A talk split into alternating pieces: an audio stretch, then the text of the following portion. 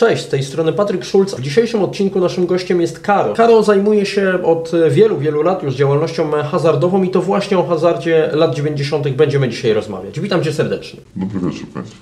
E, Pierwsze moje pytanie jest e, takie, jak e, wyglądały te gry hazardowe lat 90. Jakie gry były najpopularniejsze w tamtym czasie? No to mocno się zapędziłeś czasowo, bo to nie chodzi o lata 90. W latach 90. już były mm, normalne kasyna. Pierwszym kasynem e, w Polsce było typowe kasyno amerykańskie, Queen's Casino, bardzo e, znana w Vegas sieć.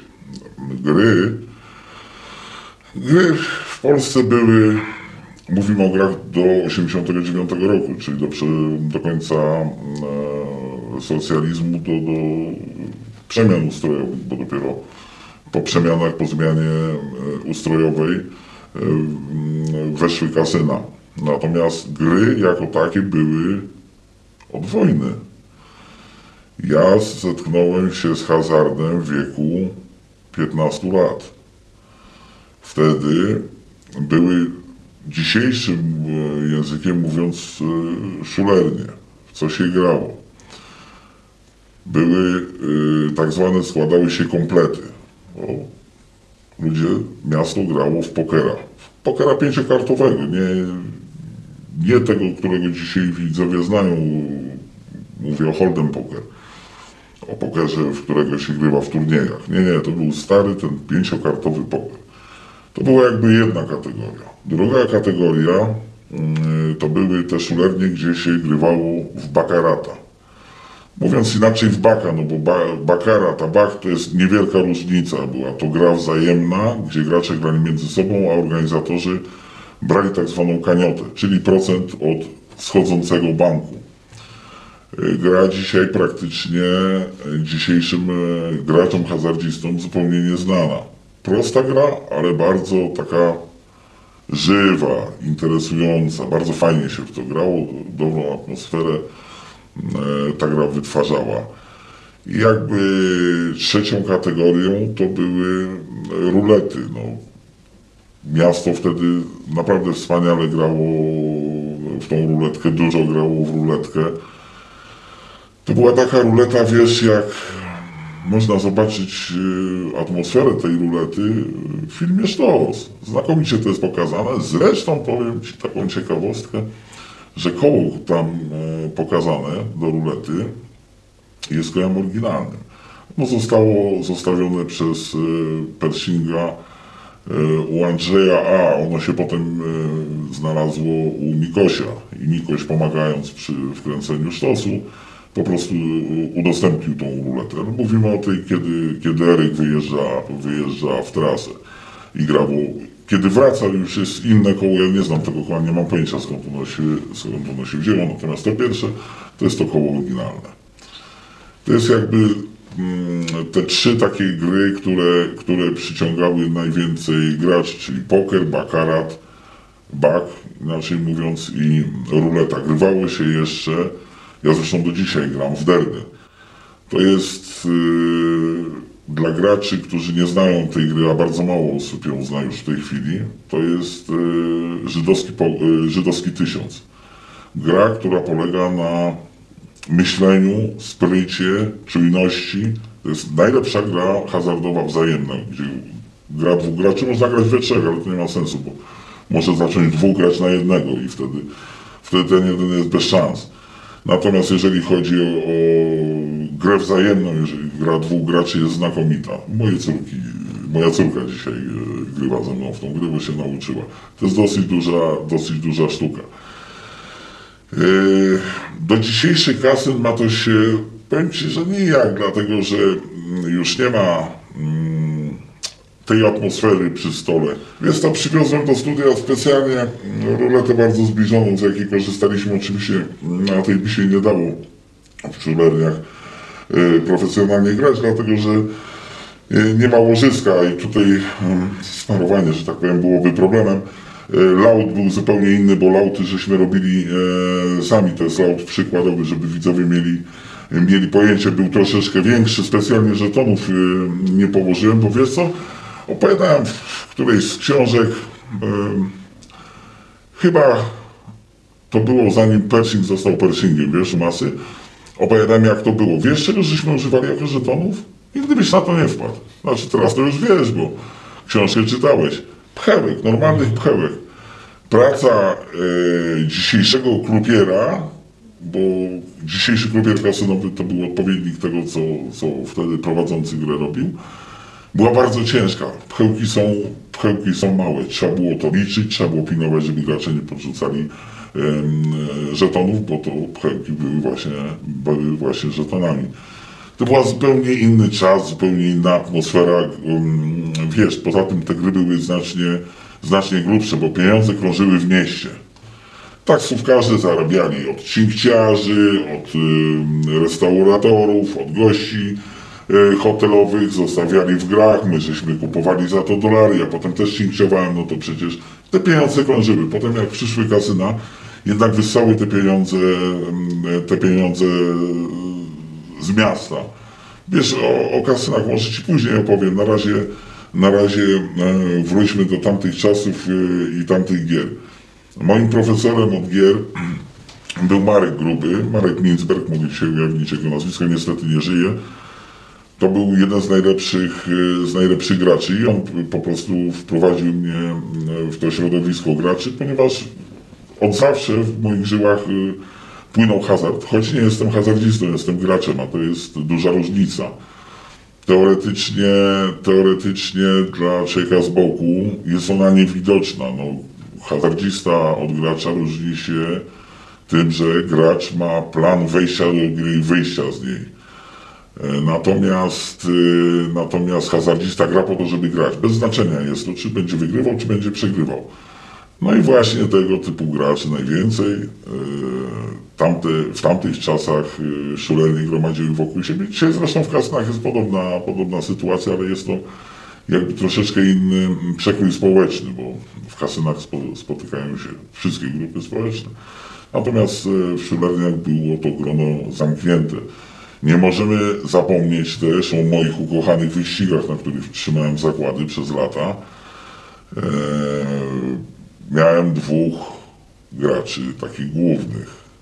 Pershinga i jego brata, ponieważ panowie się z nieznanych mi do końca przyczyn e, nienawidzili wręcz, więc ustawiali gonitwy przeciwko sobie. No, wiadomo, że dwóm przyjść nie może.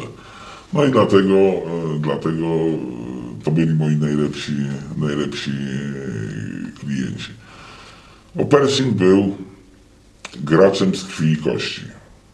Zawsze to powtarzałem, że został gangsterem z przypadku, to przez spirytus. Podejrzewam, że gdyby nie ta historia ze spirytusem, gdyby nie te przypadłości gangsterskie, do dzisiaj by żył, do dzisiaj by grał, już dawno byłby e, legalny, no bo wiadomo, w tamtym czasie robił przeróżne interesy, ale nie były to interesy e, gangsterskie, nie były to e, interesy mafijne, zresztą takie pojęcie w tamtym czasie nie funkcjonowało. Funkcjonowało pojęcie miasta, a to były zupełnie inne relacje, zupełnie inne. Mówisz o tym, jak e, działa koło do ruletki, a może prościej będzie, jak e, po prostu pokażesz to naszym widzom do kamery. Jasne. Z tej ruletki można byłoby naprawdę korzystać, gdyby nie to, że nie ma łożyska. Tutaj powinno być dwa łożyska, jedno górne, drugie dolne, dlatego że koło musi chodzić gładko. Tutaj jest pewien problem, wiesz, go dość długo nie używałem, ale widzisz, ono się zatrzymuje, a ono musi chodzić, dopóki kula nie wybierze y, sobie numeru. Ale posłuchamy szumu wali. Zobacz. Widzisz, niestety koło się zatrzymało wcześniej niż, niż kula i to jest y, problem. Na tym, na tym to polega po prostu. Potrzebujemy, do, żeby, tak jak w szulerniach to było, to byśmy mieli na dwóch łożyskach i wtedy to koło chodziło gładkie. Dzisiaj jakby byłeś ze mną w kasynie, widziałeś, że pomimo, że em, numer został określony już przez krupiera, robione są wypłaty, cały czas to koło chodzi. Ono się nie zatrzymuje. No i teraz Mówiłeś o tym, że, że te kasyna troszeczkę inaczej wyglądały w tamtych czasach, a, a inaczej dzisiaj. E, No wtedy też duża część kasyn była e, no, nielegalna i jak one wyglądały, bo Wszystkie były nielegalne, nie było dużej części. Był jedynym legalnym kasynem, jest co w tamtym czasie, e, to były salony, gry, bo nie, nie, nie wszędzie była ruleta, był, był blackjack i były automaty na promach. To tylko tyle. Skąd, skąd miasto miało na tamte czasy wiedzę w ogóle o grach? No ruleta jest znaną grą, ma e, paręset lat, wymyślił ją Pascal. Tutaj nie ma większego problemu, bo tradycja gry w ruletę była już przed wojną w Polsce.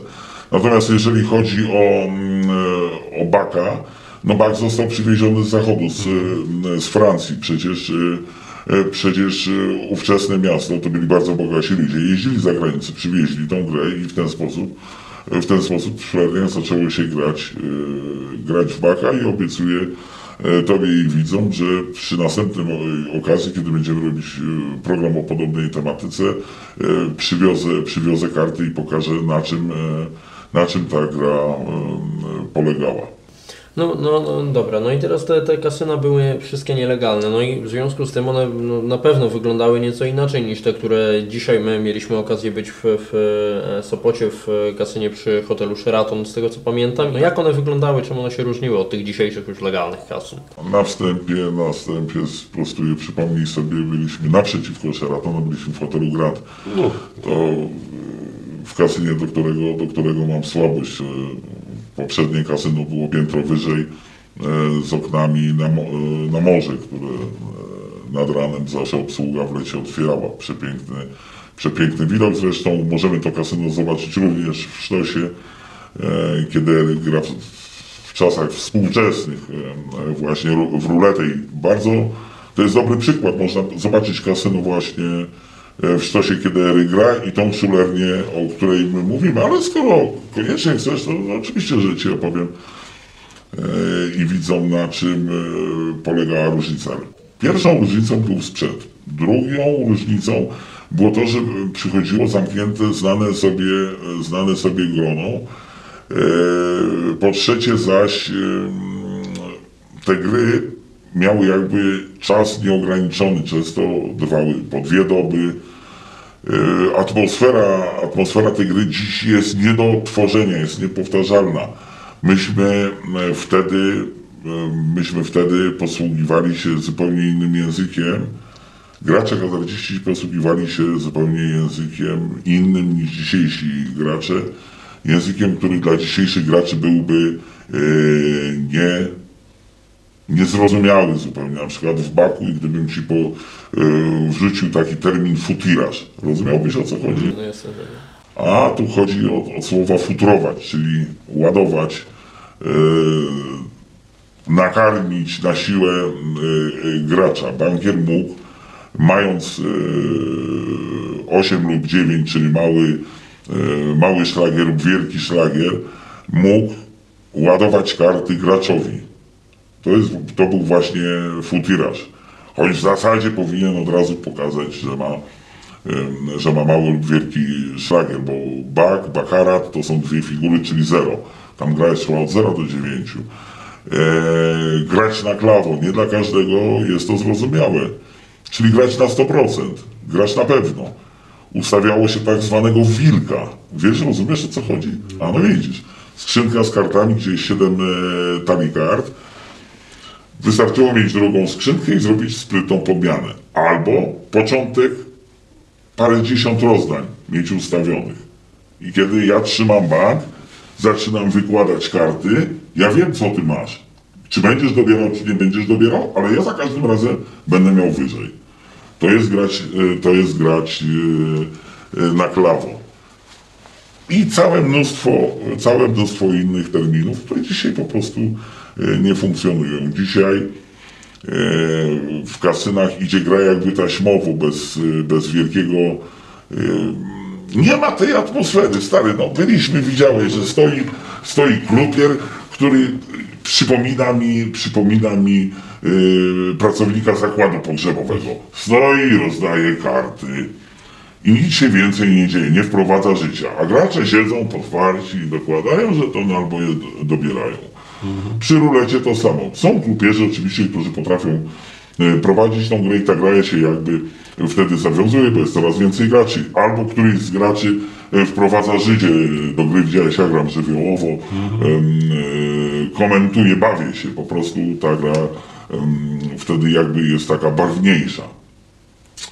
Kasyno jest przedsiębiorstwem, w którym tak naprawdę krupierzy przychodzą jak do fabryki do pracy. Oczywiście mają skrzynkę z tipami, no od razu co to jest tip, to jest forma napiwku, gracz jak wygrywa i ma chęć, ma gest, to rzuca e, krupierom tip, oni to potem, e, potem e, dzielą między, między sobą.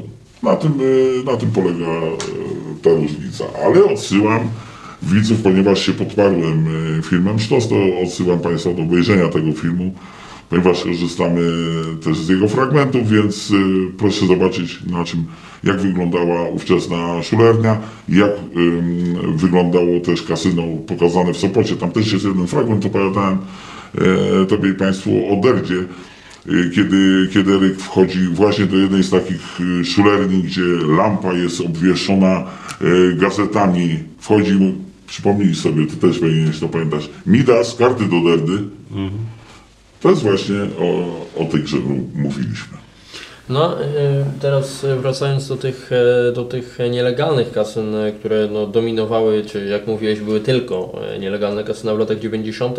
E, Wspominałeś, że mm, nie wiem, no ruleta była powiedzmy u Nikosia, że w takich kasynach bywał Pershing, tak? A jacy jeszcze ludzie, szczególnie chodzi mi o tych ludzi z, ze świata przestępczego, z ówczesnej tej grupy pruszkowskiej czy innych e, temu podobnych e, grup, kto z nich bywał w tych nielegalnych kasynach? Stary, tłumaczyłem Ci już wcześniej, że nie było pojęcia grup do 89 praktycznie roku, wtedy kiedy, e, kiedy były te szulernie. Było pojęcie miasta. Wtedy ludzie, którzy byli później związani z grupą pruszkowską, tak samo ludzie, którzy byli związani z grupą wołomińską, ożarowską, to wszystko było jedno miasto, jedni koledzy. Jedni cinkciowali, drudzy kradli, yy, trzeci handlowali walutą, yy, czwarci yy, organizowali, organizowali sprzedaż papierosów z Peweksu bądź z promów yy, w knajpach i tak dalej, i tak dalej, i tak dalej. Oni się później stali przestępcami. No i jacy, jacy y, ludzie tam bywali w tych szulerniach czy, czy w tych nielegalnych kasynach? No z takich najbardziej znanych czy, i, czytelnych dla, dla widzów i Ciebie jako dziennikarza e, jesteś bardzo ambitny i dociekliwy, już to sprawdziłem parokrotnie. E, słuchaj, Pershing, mm, Pershing grywał, ale też organizował grę. W ogóle zatrzymajmy się na chwilę przy Pershingu, bo to jest bo to jest warte opowiedzenia. Krążą przeróżne e, historie i legendy. Dlaczego Pershing miał ksywę Pershing? Opowiadają przeróżne głupoty. Akurat tutaj mogę na 100% e, Państwu i Tobie wyjaśnić, bo tę ksywę nadał mu mój profesor od gier, Marek Minzberg. Wtedy, kiedy były te gry nielegalne, o których mówisz, to tak jak powiedziałem wcześniej, w jednym miejscu był poker, w drugim miejscu był bak, a w trzecim była ruleta, w czwartym też była ruleta. I Andrzej potrafił oblecić te wszystkie gry po parę razy. I kiedyś gruby mówi, on zapierdala jak Pershing. I tak się utarło, zostało, e, został e, Pershing. Był do 14 na wyścigach, o 17 już był na pokerze, o 19 był na baku, o 20 był na rulecie, o 21 z powrotem był na baku, a o 22 do rana był na następnej rulecie. Chyba, że gdzieś się zawadził e, e, na pokera po drodze. E, Słuchaj, swoje gry miał też, miał też Wańka. Z takich bardzo, bardzo znanych osób. Tutaj na wybrzeżu była zupełnie inna historia, dlatego że tutaj do rulety należał e, Pershing, Andrzej A. E, Wspomniany w książce u masy e, lokalny, lokalny watasz, ale specjalnie nie ujawniam jego nazwiska, bo Andrzej żyje, e, grywa. Miałem, mieliśmy akurat e, pecha, bo nie, nie, nie spotkaliśmy go wtedy, kiedy żeśmy byli. Grywał, jak przyjeżdżał do Polski mm, Janek Baron, to dawny, dawny wspólnik Nawrota, też nie ujawniam jego danych, bo też żyje, Jasio się ma bardzo dobrze. Któż tam jeszcze, aha, wracając do tej rulety na wybrzeżu, więc tutaj e, do Kanioty, o właśnie, o czym mówimy, do Kanioty, czyli do, do działki z e, tej żulerni należeli Persik, Andrzej, a um, Włodek Paczyński, pseudonim Paczka z Krakowa, nie wiem czy żyje, bo nie mam dwa lata z nim kontaktu, ale od tamtych czasów się z nim koleguję. I oni to prowadzili w Grandzie, wiesz, mieli opłaconego, opłaconego oficera Urzędu Bezpieczeństwa, czy Służby Bezpieczeństwa, bo to w różnych konfiguracjach ta nazwa ewoluowała. Natomiast to było, to było zapłacone i ta gra się tam, tam odbywała. W Zakopanem tak samo Pershing kręcił ruletę, tutaj z Markiem Grubym właśnie Minsbergiem, tak samo bezpiecznik tam był E, opłacony. I dlaczego to były takie dwie, dwa święte miejsca? Właśnie od gier. To, co się stało później, kiedy Pershing zginął, że złamano tę niepisaną umowę, że w Sopot e, i w, e, w Zakopanem nie odbywają się żadne porachunki. Z tamtych czasów to właśnie przetrwało. Natomiast w Warszawie tutaj, tutaj był przeróżny rynek, no bo te pokery to tak jak powiedziałem składały się komplety. E, u pułkownika mm, to był taki, to było takie zmienie, znane miejsce, bak na Kępnej. E, no i rulety, tak zależne naprawdę często bywało, to było mieszkanie wynajęte, była dobra wódeczka, zakąska do tego i cała atmosfera, drzwi zamknięte i się grywało. Gracz przyprowadzał gracza tutaj, jakby to było wszystko mm, ustalone. E, no i wydaje mi się, że e, kwestie hazardowe, czy to dawniej, czy teraz, no nie wiążą się z jakimś wielkim, e, nie wiem, niebezpieczeństwem dla powiedzmy ży życia czy, czy zdrowia graczy, a no mimo to do dzisiaj, jeżeli wypowiadasz się o tych sprawach, to występujesz w kominiarce. Dlaczego? Wiesz, tu już nie ma żadnej tajemnicy w ostatniej części książki masy ujawniono, jestem świadkiem mam potrójne utajnienie, utajnienie danych jestem w trakcie procesów i zeznań, w związku z tym nawet nie wolno mi jest ujawniać e, e, wizerunku. Mhm. Także tutaj nie, nie, nie, nie ma to żadnego związku absolutnie, absolutnie z hazardem. Aha, aha. A w tamtych czasach, poza tą swoją działalnością hazardową, no, zajmowałeś się jeszcze innymi rzeczami, które tak naprawdę no, wiązały się bezpośrednio z pieniędzmi, tak? Czyli jakieś kwestie jakiegoś cięgciarstwa, czy, czy jakieś wajchy. E, no, mógłbyś opowiedzieć, jak to w ogóle wyglądało, gdzie, gdzie działałeś, jakie sposoby wykorzystywałeś, tak? I, i jacy jakby ludzie korzystali, nazwijmy to umownie, z Twoich usług? Wiedziałem, że prędzej czy później o to zapytasz. Słuchaj, tak jak mm, e, widzowie się dowiedzieli z no, odcinka o Sprokecie, ja odskoczyłem od grupy pruszkowskiej e, mniej więcej w 1992 roku. Tutaj jest sprawa jasna i prosta. Ja nigdy nie byłem bandytą. To zupełnie inna kategoria jest yy, przestępstw, wiesz. Ja byłem zawsze, byłem zawsze złodziejem, bo tak, nazywajmy rzeczy po imieniu. To, to, to była normalna, normalna kradzież. To, czy ona się odbywa wiesz, w białych rękawiczkach, czy ona się od, od, odbywa w inny sposób. Kradzież jest y, kradzieżą, z tym, że no, nigdy nie można było mnie y, zamieść na tą na tą samą stertę. Mm, ponieważ e, zanim powstała w ogóle grupa pruszkowska, ja znałem tych ludzi, a bardzo blisko się zawsze kolegowałem e, z kiełbasą i z masą. I jakby e, zostałem w tej grupie, tam z Wojtkiem P. się również kolegowałem. Wojtek P. jest graczem, przecież rozmawialiśmy.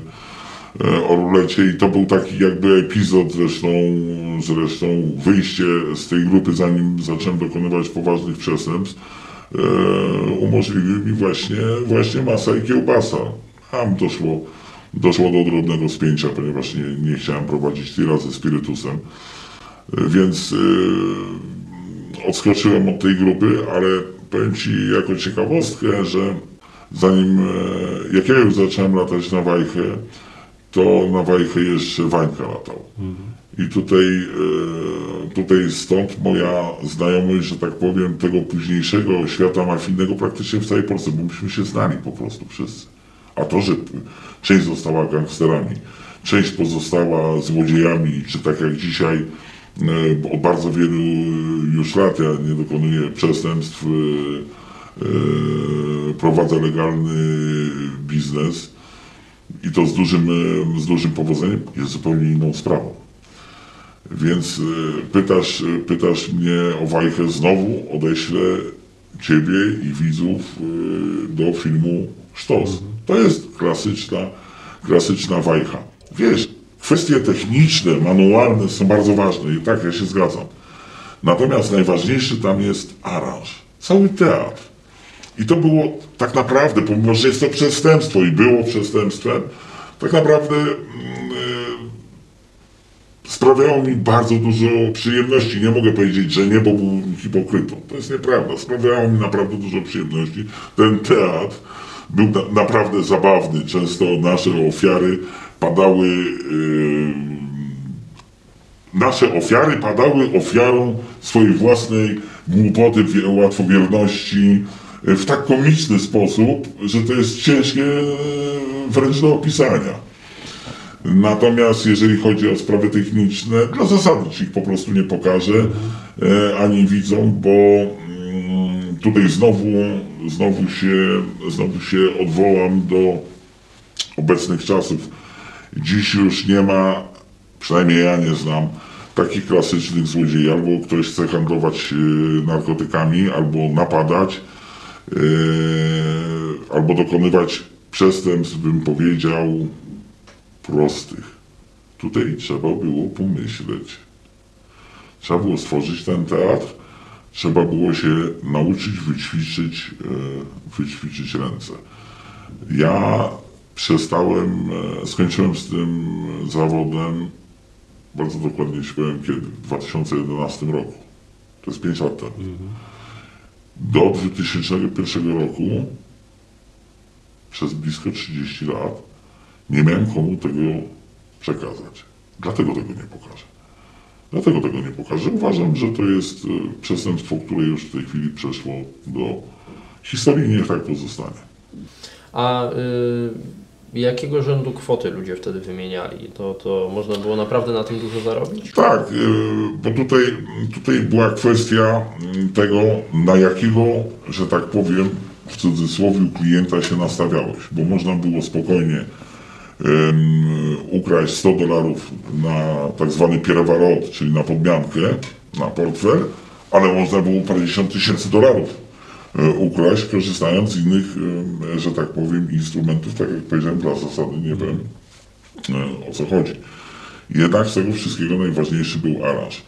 Słuchaj, jedynym, jedynym ryzykiem, które ja później wyeliminowałem, były pocięte papiery. Ja nigdy nie miałem żadnych pociętych papierów.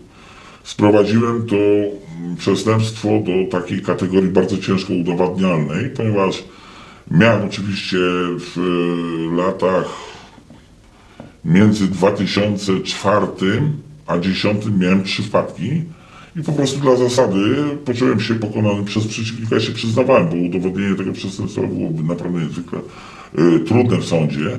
To po pierwsze, po drugie zaś, tak jak Ci powiedziałem, e, wykorzystałem pazerność ludzką i tak naprawdę, gdybym się uparł, y, to najpierw y, trzeba by moim ofiarom było postawić zarzuty usiłowania kradzieży, zanim y, dopiero mnie można taki zarzut postawić. Bo jeżeli moja ofiara nie będzie chciała najpierw mnie okraść lub oszukać, to ja jest technicznie nie jestem, nie jestem w stanie okraść.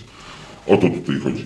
No i to, to, to taka y, działalność na, y, na wajchę, czy to cinkciarstwo była nie tylko w Polsce, to, to było, nie wiem, na Węgrzech też, tak? Ale rzeczywiście, Z tego co wiem, to polscy cinkciarze czy, czy polscy wajchowicze byli jednymi z lepszych w Europie, prawda? Y, tak, tak, tak, tak, tak, tak, oczywiście, że tak, masz rację, bardzo dobrze, y, lekcję znakomicie odrobiłeś, rzeczywiście w Budapeszcie y, na tak zwanej patelni przy dworcu Keleti oraz przy dużych domach towarowych rzeczywiście odchodziła, mm, odchodziła wajcha na całego, bo tam przyjeżdżało trzy czwarte wschodniej Europy, Węgry były bardzo atrakcyjnym krajem, przyjeżdżali też turyści z zachodu. E, Od razu musimy e, dzisiejszym, młodszym widzom wyjaśnić, e, co to znaczyło ukraść 100 dolarów wtedy, bo to jest bardzo ważne. Bo dzisiaj ktoś powie, co, co mi z takiej dnówki 100 dolarów, które się kradło powiedzmy raz dziennie. Załóżmy. To się robił parę razy dziennie, no ale przyjmijmy, że nie idzie mi i mam 100 dolarów dziennie. Tak, tylko że pensja to była 30 dolarów wtedy. Czyli masz od razu jednym rzutem z jednego banknotu trzy pensje. To tak jakbyś ukradł równą wartość dzisiaj 6 tysięcy złotych. A 100 dolarów wtedy ukraść było żadnym problemem. Żadnym. Robiło się dniówki przeciętnie. Tam w Budapeszcie robili spokojnie tysiąc, dwa tysiące na głowę dziennie. No to tak, trochę marek rąbnęli, e, e, troszeczkę funtów, e, troszeczkę dolarów i tak dalej, i tak dalej, i tak dalej. Mówisz, że, że ta wajcha, czy to cinkciarstwo, to wymienianie waluty na ulicy już dzisiaj nie jest y, no, jakimś, jakieś takie popularne, a wręcz się tego po prostu nie robi. E, dlatego chciałbym jeszcze wrócić do, do hazardu. Jak wygląda dzisiejszy hazard? E, czy to może, nie wiem, automaty, czy mm, jakieś inne mm, kwestie? Jak, jak wygląda ten dzisiejszy nowoczesny hazard? Wiesz co, ten hazard, tak naprawdę mówiąc, między nami wygląda nijak. Bo są kasyna, w których jak byłeś, sam widziałeś, że, że tak naprawdę wielkiego życia nie ma. Jest paru graczy, którzy grają na automaty, kilku, tak jak myśmy siedzieli przy rulecie, gra w ruletę, kilku gra w blackjacka i to jest taki jakby grają, bo grają, bo lubią i rzadko, rzadko się zawiązują to ciekawsze gry. Na ulicy już tych gier nie ma, no to, to jak się spotka paru zapaleńców y, i zagra w derdę, ja mówiłem Ci, dzisiaj gram z córką w derdę, bo nie mam z kim, bo nikt nie potrafi y, grać w tę grę, dopóki nie nauczę, y, to nikt nie potrafi. W więzieniu była ta sama historia, tam, gdzie byłem, uczyłem grać w derdę, bo jest to gra wymagająca pomyślunku, wiesz, wywracały mi się flaki do góry, jak, jak widziałem, bo musimy powiedzieć wprost, no 95% yy, więźniów to są dzisiaj debile, zupełne debile. I jak słyszałem o tych yy, głupich, furmańskich grach typu yy, 1000 albo 358, to naprawdę mnie zawracało. W derdzie musisz myśleć. Naprawdę niewielu udało mi się tam nauczyć grać w derdę. Tych, których nauczyłem, e, rzeczywiście była przyjemność z nimi gry, bo, bo to byli ludzie myślący, ale tych jest niestety mm, 5%. E, Automaty, automaty mm, do gier zostały zdelegalizowane uchwałą Sądu Najwyższego 31 czerwca e, tego roku i już nie ma legalnych e, automatów do gry, co jest akurat dla mnie kompletnie niezrozumiałe, dlatego że jest kilka naprawdę dobrych, prężnych firm w Polsce. Tutaj nie mogę, nie mogę się odnieść, bo nie mogę reklamować tych firm, chociażby dlatego, że nawet nie mam ich zgody na to, które naprawdę e, dostarczały tę rozrywkę. Jest to tak naprawdę rozrywka w bardzo dobrym wydaniu. Automaty były świetnej jakości, wymogi prowadzenia salonów czy klubów, bo sam miałem takie, były dosyć wyśrubowane, to był monitoring, to były antynapady, czyli gracze musieli się czuć bezpiecznie i wiedzieć, że e, dostaną swoją wygraną. Ponieważ te automaty zostały zdelegalizowane, więc dzisiejszy rynek y, hazardowy na ulicy, poza kasynami, tak naprawdę nie istnieje. Tam gdzie niegdzie, gdzie są nielegalne automaty, ja się do tego w ogóle nie odnoszę, bo nie robię rzeczy y, nielegalnych. Natomiast no, liczę, że nadchodząca ustawa tak wyreguluje ten rynek, ten rynek, że te firmy, które jednak mają 20-paroletnie doświadczenie, powrócą legalnie na rynek i będą mogły dostarczać tego typu rozrywkę, bo musimy sobie powiedzieć jasno, też nie każdy gracz bądź y, amator automatów ma chęć pójść do kasyna. Po prostu nie lubią graczy, nie lubią dużych skupisk.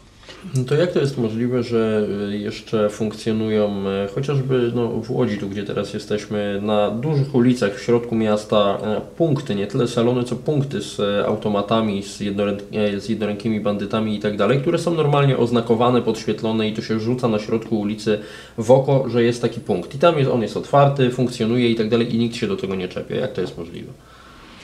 Y, Czy się nie czepia, tego nie wiem. No, wiem natomiast o zaostrzonych mm, kontrolach e, Urzędu Celnego. Mm, e, Nie odnoszę się zupełnie do, do tego, skąd są te automaty, bo nawet tego nie wiem, powiem Ci szczerze, że nie chcę tego wiedzieć.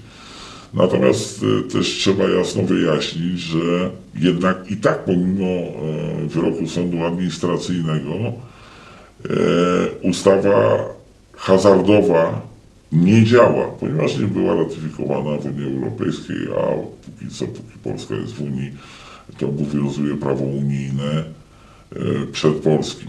I tutaj jest naprawdę bardzo poważny problem, bo jest tak zwany dualizm prawny.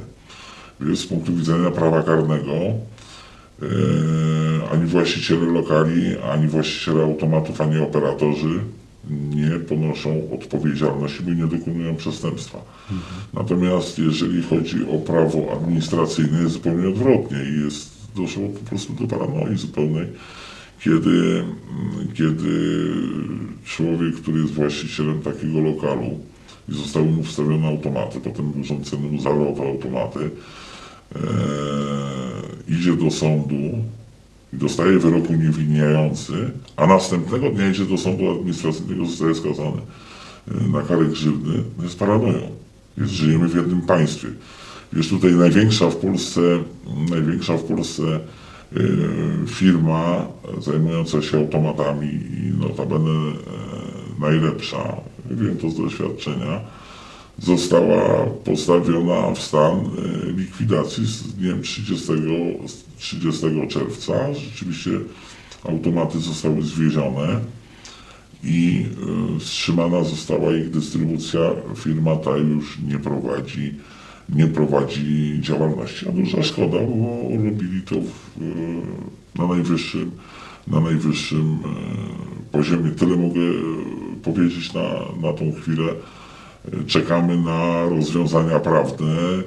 Oczywiście zdaję sobie sprawę, że dzisiaj w związku z y, zupełnie słuszną polityką socjalną państwa, mówię tutaj o, o programach prospołecznych takich jak 500, które są, które są mm, jakby bardzo dobre, no, bo uważam, że uważam, że ludziom, którzy potrzebują tego, należy pomagać i dzieci są zawsze przyszłością społeczeństwa, bo to e, jednak młode pokolenie w przyszłości będzie, e, mówiąc kolokwialnie, wyrabiało PKB.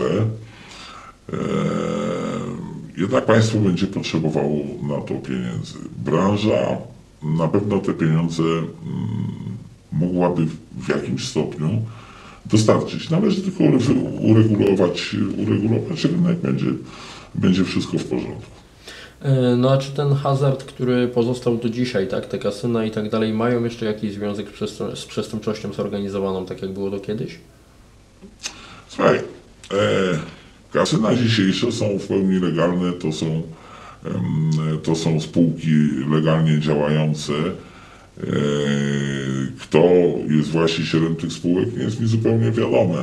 To jest pierwsza sprawa. Druga sprawa, e, zawsze przestępcy, tak jak i normalni ludzie grywali, zawsze tak było, jest i będzie, więc e, ja dzisiaj nie mam już e, związków ani, e, ani kontaktów ze światem przestępczym, więc nie potrafię Ci powiedzieć, czy przestępcy chodzą do kasyna, czy nie chodzą. Jedno, jedno jest pewne, nie ma dzisiaj już tego hazardu na ulicy, nie ma szyberni, nie ma gier wzajemnych, nie ma, nawet taki głupi przykład, wiesz, no, no, no, bzdurna, bzdurne przepisy, no, Polacy zaczęli naprawdę świetnie grać w pokera, e, w Hold'em Poker, jak, jak e, sam wiesz, e, Polacy odnoszą sukcesy za granicą w turniejach, dlaczego nie mogą grać u nas? Dawna sprawa w Szczecinie, bardzo głośna, kiedy to na imprezie urodzinowej zorganizowano turniej wzajemny, tak naprawdę mówiąc o, o czapkę śliwek i wpadła policja, yy, służba celna, jeszcze jedna służba, potem, yy, potem się okazało, że tak naprawdę się nic nie stało, yy, rzecznicy prasowi musieli się tłumaczyć, bo to był, bo to był idiotyzm. No, hazard jako taki jest biznesem takim samym jak każdy inny. Dlaczego go zatem nie uregulować prawnie i państwo miałoby nie pobierać podatku. Ja nie widzę powodu. Natomiast jeżeli przepisy będą wadliwe, będą wytwarzały szarą strefę. Po co? Zupełnie niepotrzebnie. To wszystko w tym odcinku i dziękuję Ci za rozmowę. Dziękuję Państwu, dziękuję.